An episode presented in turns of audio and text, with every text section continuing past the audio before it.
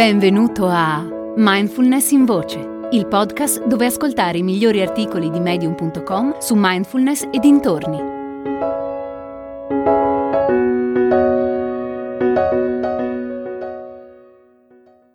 Cos'è la meta-mindfulness?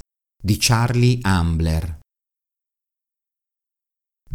Scrivere è un ottimo metodo per guadagnarsi da vivere, a patto di avere una certa dose di energia e motivazione.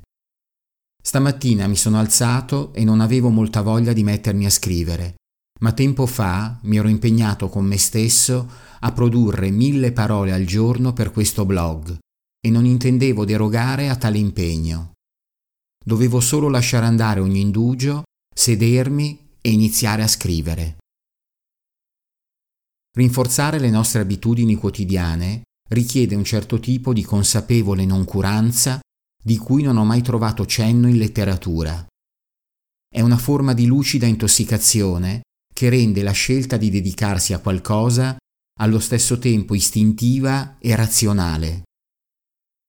Ho scritto ampiamente dei benefici della mindfulness come approccio metodologico ad una maggiore attenzione verso il mondo Dopo aver familiarizzato con la mindfulness è possibile sperimentare una sua sospensione intenzionale.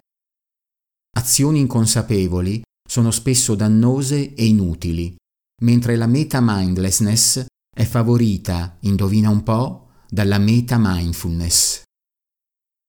La meta-mindfulness è un'assenza intenzionale di pensiero che ci permette di sederci a scrivere, a dipingere, a mangiare o a fare qualsiasi altra cosa.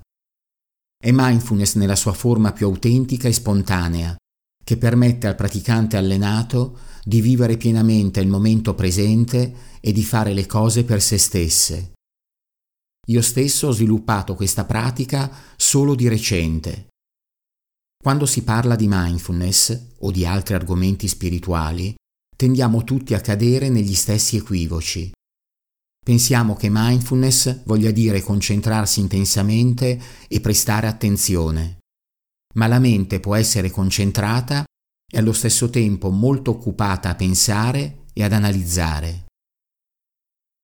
La meta mindfulness è un aiuto alla vita moderna. Tante nostre azioni sono composte da molteplici strati di motivazione che raramente ci prendiamo la briga di investigare. Come primo passo la mindfulness ci permette di investigare le nostre motivazioni, di diventare più onesti con noi stessi e di utilizzare a nostro vantaggio il pensiero critico per toglierci di dosso strati di falsità. La meta mindfulness invece ci permette di fare i passi successivi, ovvero le azioni concrete. Pensare troppo alle nostre azioni è solo un'altra forma di egoismo. La persona che non è in grado di scegliere se agire oppure no, non è né più né meno virtuosa di qualsiasi altra, semplicemente ha in testa un conflitto più intenso tra il proprio ego e il proprio sé. Indecisione e mancanza di azione sono il risultato della nostra disonestà verso noi stessi. La persona che ha sempre ben chiari i propri desideri e le proprie motivazioni spesso perché ha svolto un lavoro di ricerca interiore, di rado esita di fronte all'azione. Mi viene in mente il termine intuizione, anche se persone diverse hanno qualità intuitive differenti. Il solo fatto che esisti non significa che il tuo intuito ti condurrà nella giusta direzione.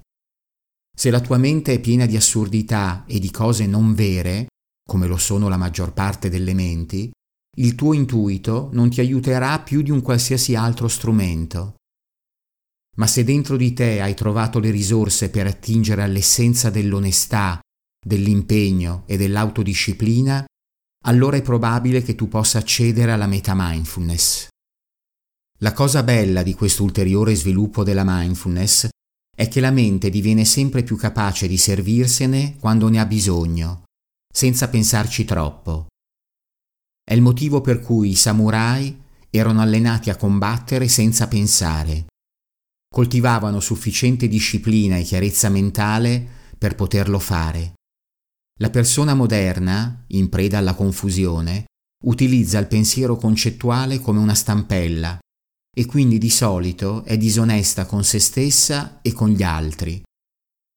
Una volta che si è sbarazzata di questa stampella, può ancora, se non addirittura di più, vivere una vita di consapevolezza e moralità pur senza tutti quei pensieri. Medita.